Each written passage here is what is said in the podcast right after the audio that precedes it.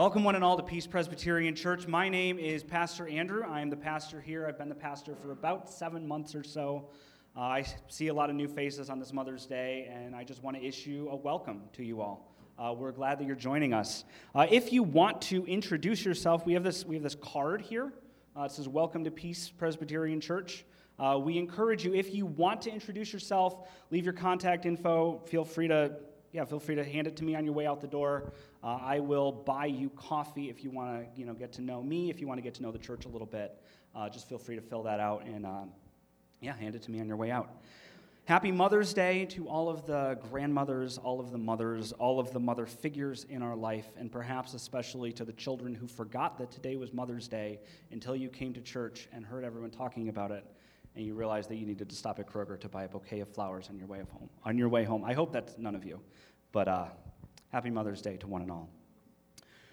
We are uh, finishing up really a series uh, on the book of Ephesians. We've been going through it the entire spring. Ephesians has been a long slog. It's got six chapters, but we've taken probably 14 or 15 weeks to go through it, and today we finish the bulk of it. We're going to talk about maybe a little bit sensitive of a topic this morning. We're going to talk about spiritual warfare. I know maybe not the most Mother's Day topic out there, but it was the one that was next, so we're going to go through it. Spiritual warfare. We can make two mistakes as a church when we talk about spiritual warfare. On the one hand, we, especially in this church as Presbyterians, right? Because as Presbyterians, we like to be buttoned down, be very serious. We don't like to talk about spiritual things. One mistake we can make is to ignore things of the Spirit. We don't like to talk about the Holy Spirit and His work in our church. Things of the demonic, we, we get really uncomfortable around, so we, we just kind of ignore it and pretend that it doesn't exist. On the other hand, Christians can make another mistake, which is to overemphasize the things of the Spirit, right? We see demons around every corner and at work in everything. Think even though that even though the spiritual realm is real, that might be going a little bit too far. So we, we tend to be on one side or the other. I want to present to you from the Word of God perhaps a middle way. I want to talk about a spiritual warfare that is real a spiritual warfare that actually affects our lives on a day to day basis, but that we as a church can combat together. But first, as always, we have to go back through the book of Ephesians and see where we've been. See, Paul in the book of Ephesians uses a lot of different pictures of the church he uses the picture of a temple. He says that we are a temple that's being built up on the foundation of the apostles and prophets. We are the place in which God comes down to dwell, that is a holy place separate from the rest of the culture. He uses another illustration. We are a body of believers, right? We are supposed to grow up from infancy, from being children to taking on the maturity of Christ. We are, as children grow up into adulthood, we as a body are supposed to grow up. One illustration that Paul has used so far, but we haven't emphasized a lot in this sermon series, is that of spiritual warfare. But Paul, throughout the book of Ephesians, talks about spiritual warfare over and over and over. In Ephesians chapter 1, we learn that Christ, in his resurrection and exaltation, is elevated over all other powers. This is something that we tend to, we tend to miss, we tend to ignore it a little bit. But these are the words of God from Ephesians chapter 1. This power he exercised in Christ when he raised him from the dead, right? We talk about that a lot, and we should. Raised him from the dead and seated him at his right hand in the heavenly realms, far above what? Every rule, every authority, every power and dominion, and every name that is named, not only in this age, but in the age to come. What's he talking about? The passage of scripture that my mind always goes to is that one in Philippians chapter 2, when it talks about how Christ is exalted above all, and every knee on that final day will bow to him. Things in heaven, things on the earth, and things under the earth. And every tongue confesses that Jesus Christ is Lord. On that day, everyone will recognize that Christ is the king over all. Whether it's just human beings, we will all be there on that day bowing our knees to God. Whether it's spiritual powers that were created by God at the beginning of the universe and then they rebelled against God.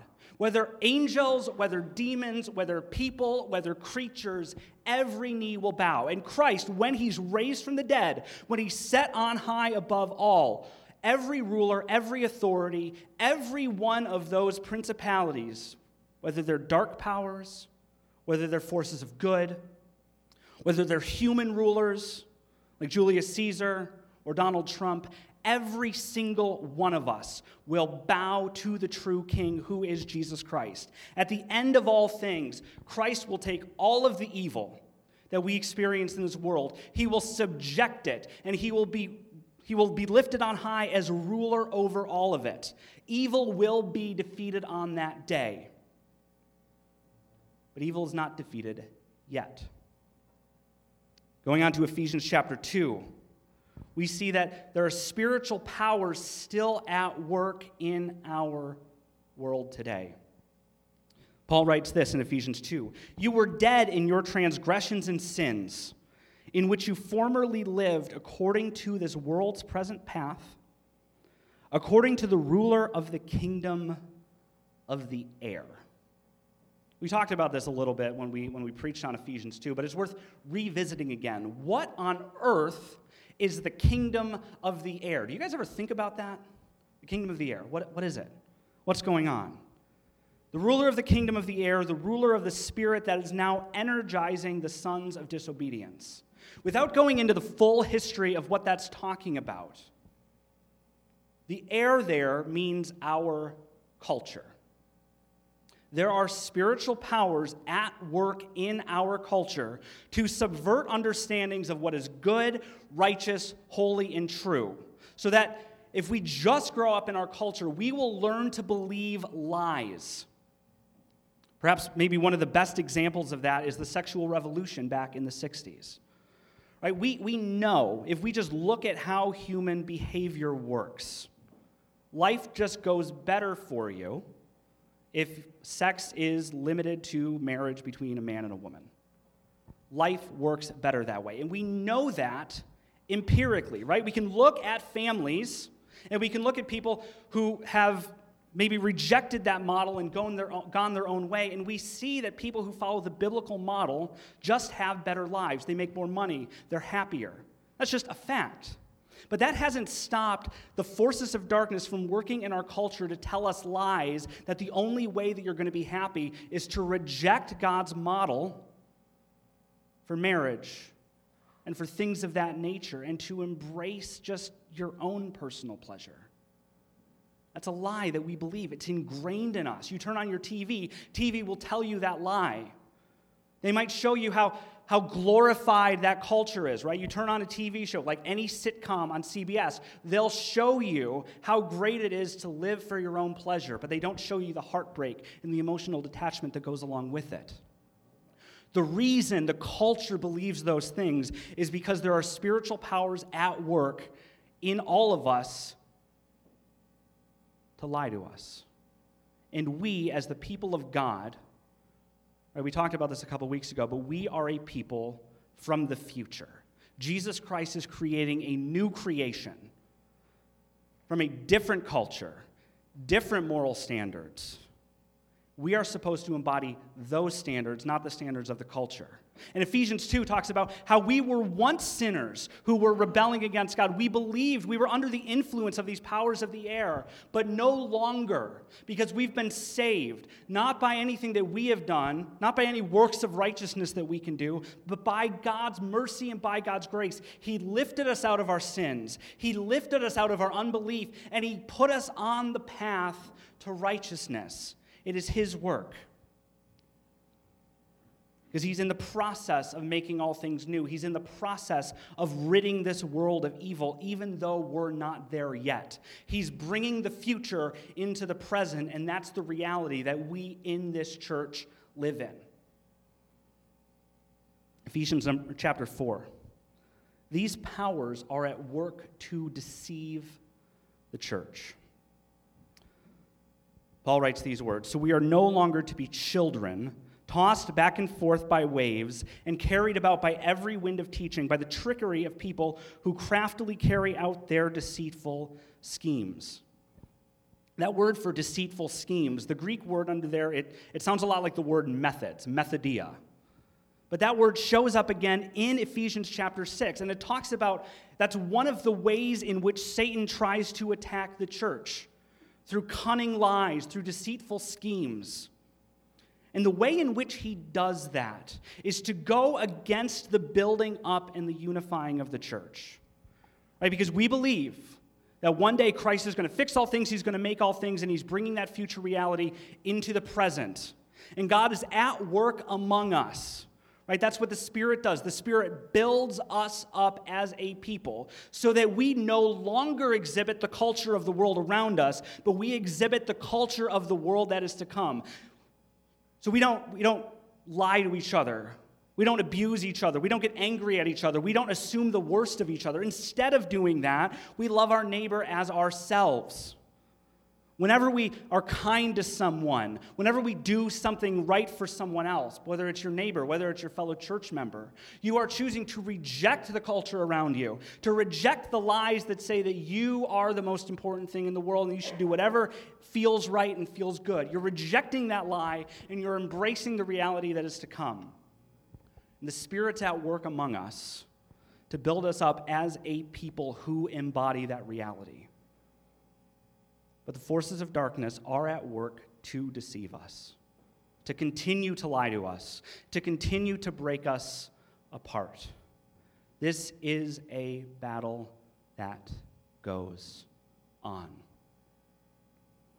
We know that this is a battle that will be won.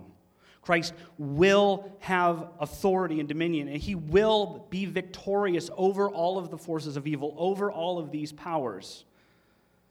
Even though, however, the death blow has been struck, right? Colossians 2 talks about how Christ has defeated the powers and authorities by nailing them to the cross. They are defeated. The death blow has been struck, but they are not wiped out yet. Christ has won territory, but we have to hold on to that territory. Though the battle will certainly be won, Satan and his forces are at work to divide and confuse us.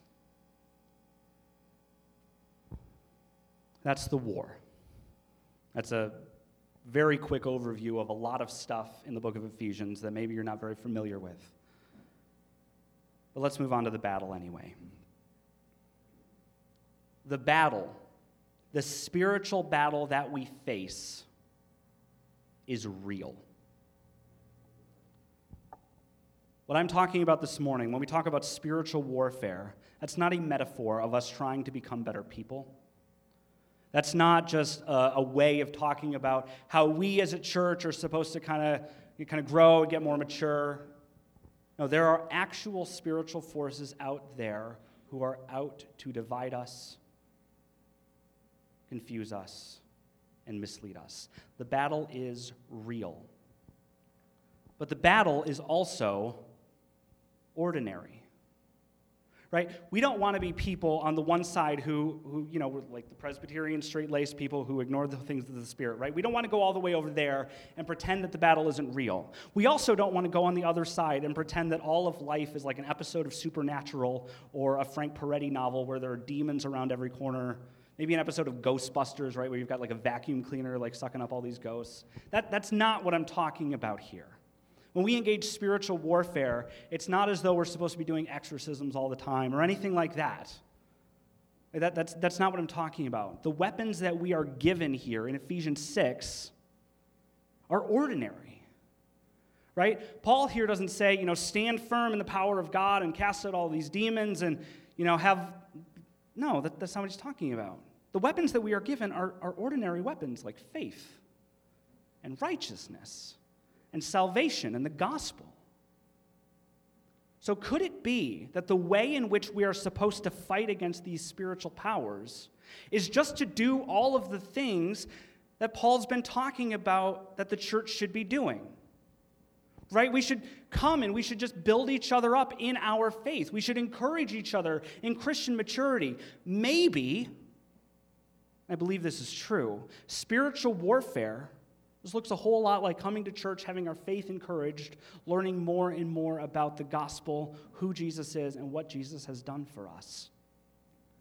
See, the battle is real, but the battle is also ordinary.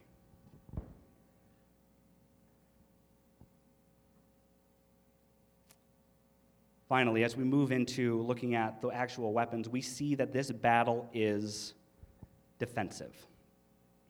The battle's real, the battle's ordinary, the battle is defensive. Right? We are fighting a war that has already been won. Christ has won the victory, and he will he will finally come back and win that victory on the last day, right? The death blow has been dealt, but Christ is coming back to fix everything. So we are standing on territory that's already been won by Christ, right? We, as a people of God, we are already an embassy of the future, of the new kingdom that's coming. We are already a pocket of the new creation in this wicked culture. We're already, this is this is the new creation come into this place. And we as a people are supposed to embody those new creation values. So this is territory that's already been won, but Satan wants it back. Satan would love nothing more than to divide us, confuse us, have us believe the lies, and be characterized by the things that are out there. So we are supposed to hold fast.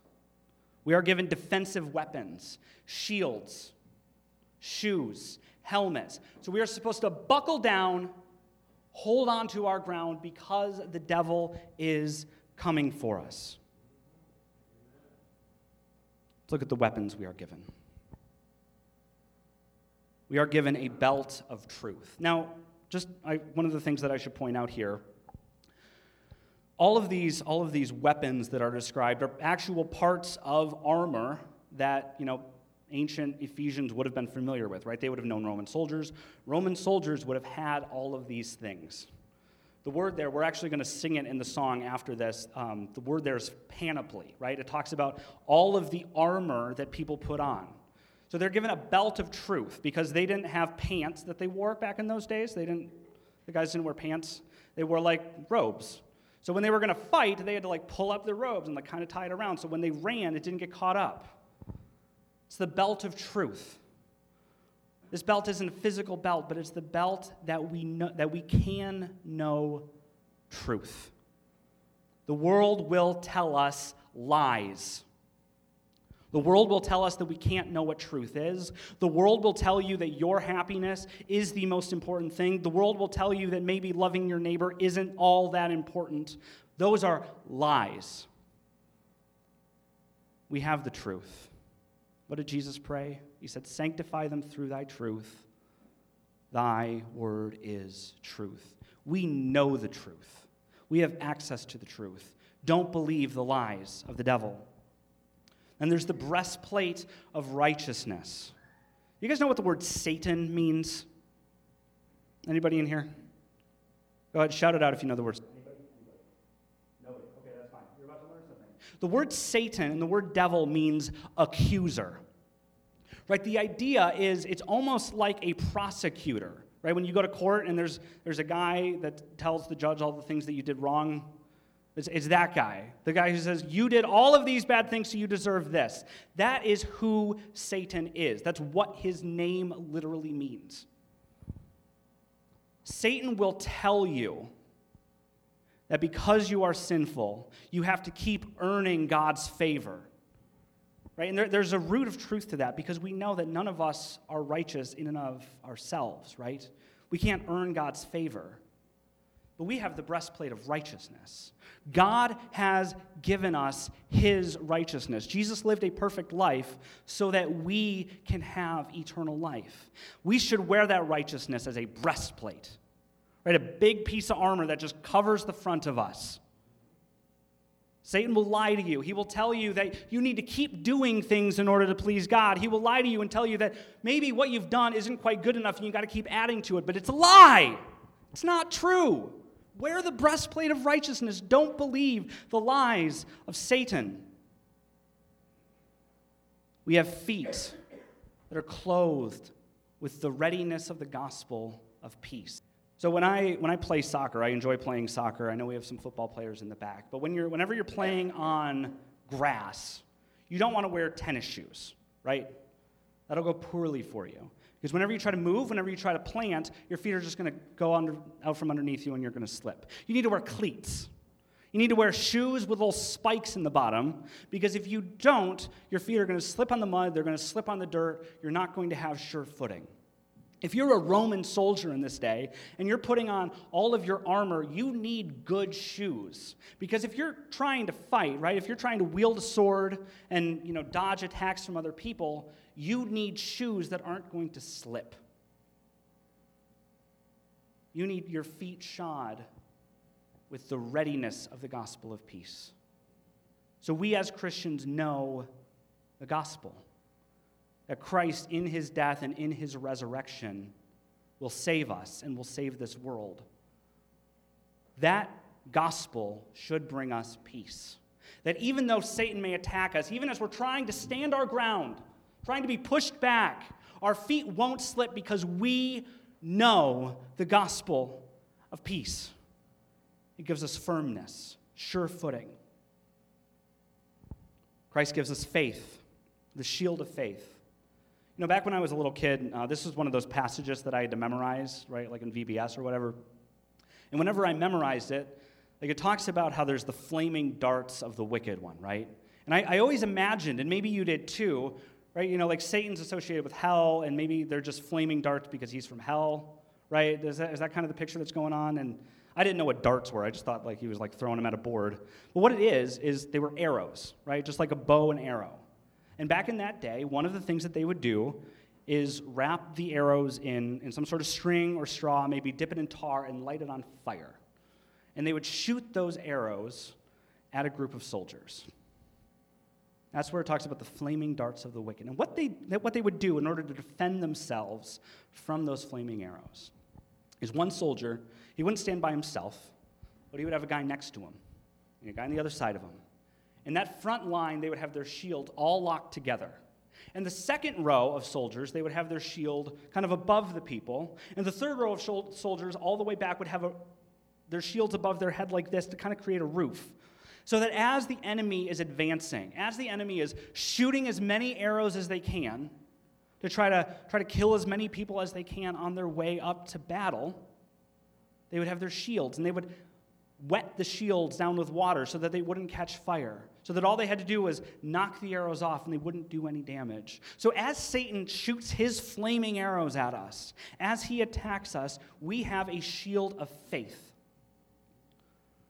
Right? We look to the future. We know what God will do, and our hope is certain in what God will do. We have faith. Faith isn't just spirituality. Sometimes we talk like it is oh, he's a man of faith, which maybe means he believes in God or something like that, right? That's not what faith is. Faith is looking at an object and trusting and believing that that object will save you. We have faith, or we ought to have faith, in Christ and what he has done. We look to the cross, we look to his resurrection, we see how he has triumphed over death and sin and the forces of evil, and we look to the future because of that, and we have faith that God and Christ will take all of the evil things in ourselves, our own sin, the evil things in the world around us, and he will remove them. Every one of those principalities and powers, those forces of darkness, will serve Christ. We look to the future, that's where our faith is placed. That faith can extinguish the lies of the devil. We have our helmet of salvation. Right? We know that God will win the day on that last day, right? When, when the Old Testament, when, when the psalmist would write psalms, they would look forward to God's salvation. And yes, that talks about personal salvation, but there's also a very real physical aspect to it. Right? David would complain about all of the enemies around him, and he would look forward to God's salvation. Right? He's talking about military victory. He prayed that God would give him military victory. In our fight against evil, we know that God will give us victory. We have the helmet of salvation, we have the sword of the Spirit. This is interestingly, a lot of people have pointed this out, and you may have heard this. This may be what comes to your mind when you hear this verse. But this is the only offensive weapon in, in the whole gamut, right? There's, there's a shield, there's a breastplate, there's a helmet. All of those are defensive weapons. You can't do anything with those. But on all the other, on all the other uh, elements of this armor, right? So like the breastplate of righteousness, it's sort of like a breastplate that's made out of righteousness. With the helmet of salvation, it's kind of like a helmet that's made out of salvation. With the sword of the Spirit, I don't think it's talking about a sword that's made out of the Spirit, because it tells us what the sword is. The sword of the Spirit is the Word of God. This is a sword that, yes, we hold, but we're not the ones responsible for wielding it or striking any death blows, right? That's the Spirit. It's the Spirit's sword. The Spirit is at work in this world today, right, to build up us as a body of believers and to tell us the truth by the Word of God. If you've read the book of Revelation at the end, it talks about how Christ will come in the clouds on that last day.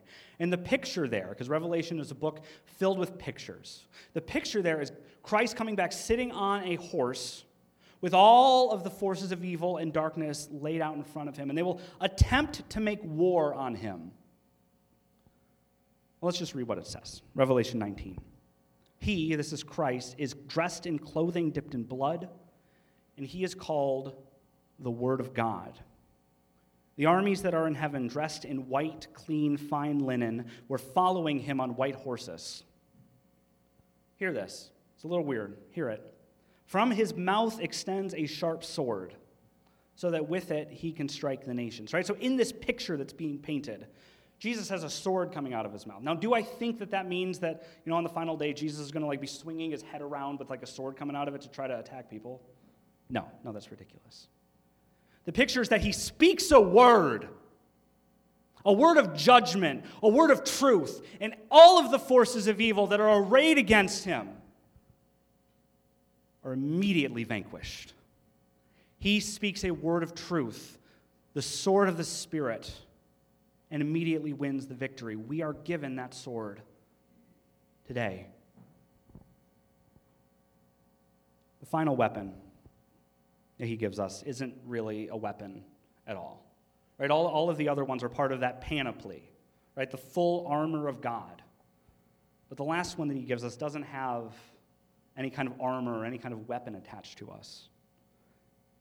He gives us the weapon of prayer.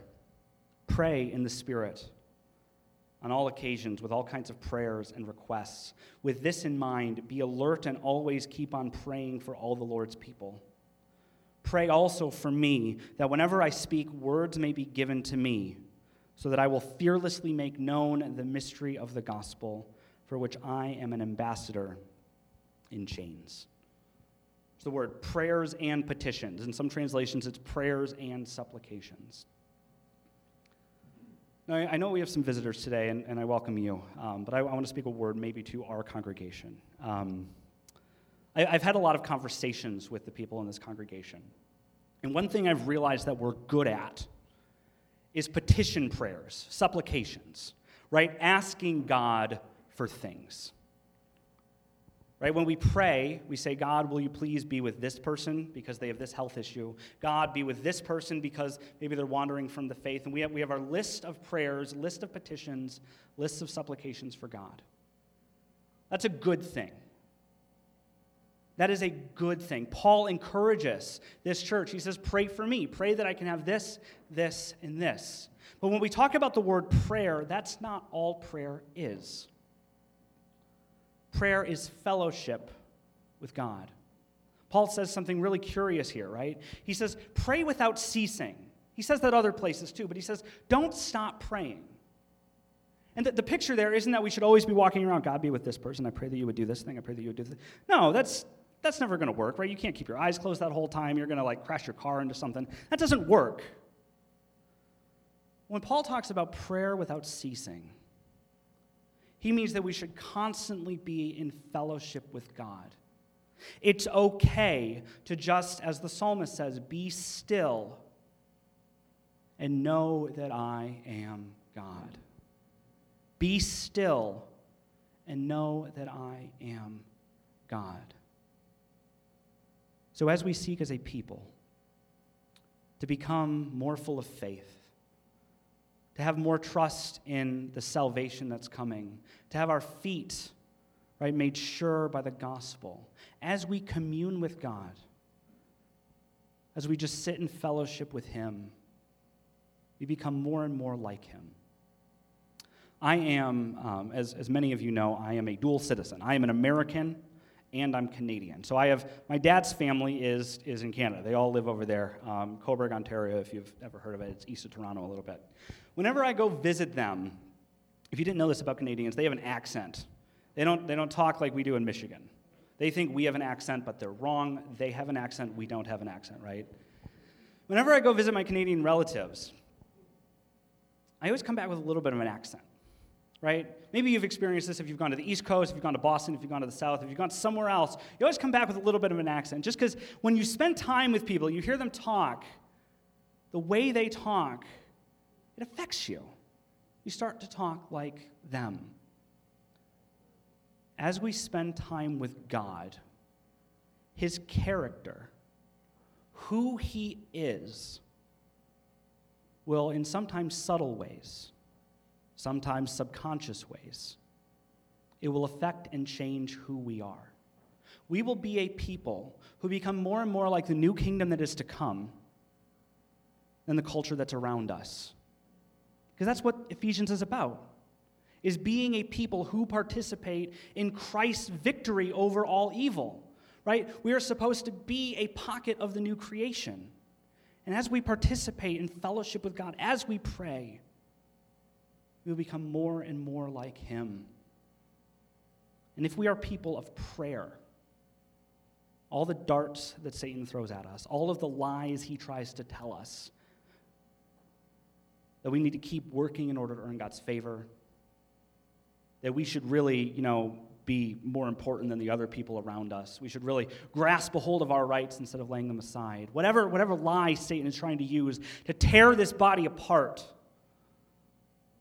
the more time we spend in prayer, the more time we're spending putting those pieces of armor on. As we seek to participate in this fight, May God give us the grace to resist the works of the devil. And may he come back and bring us that final victory. Pray with me.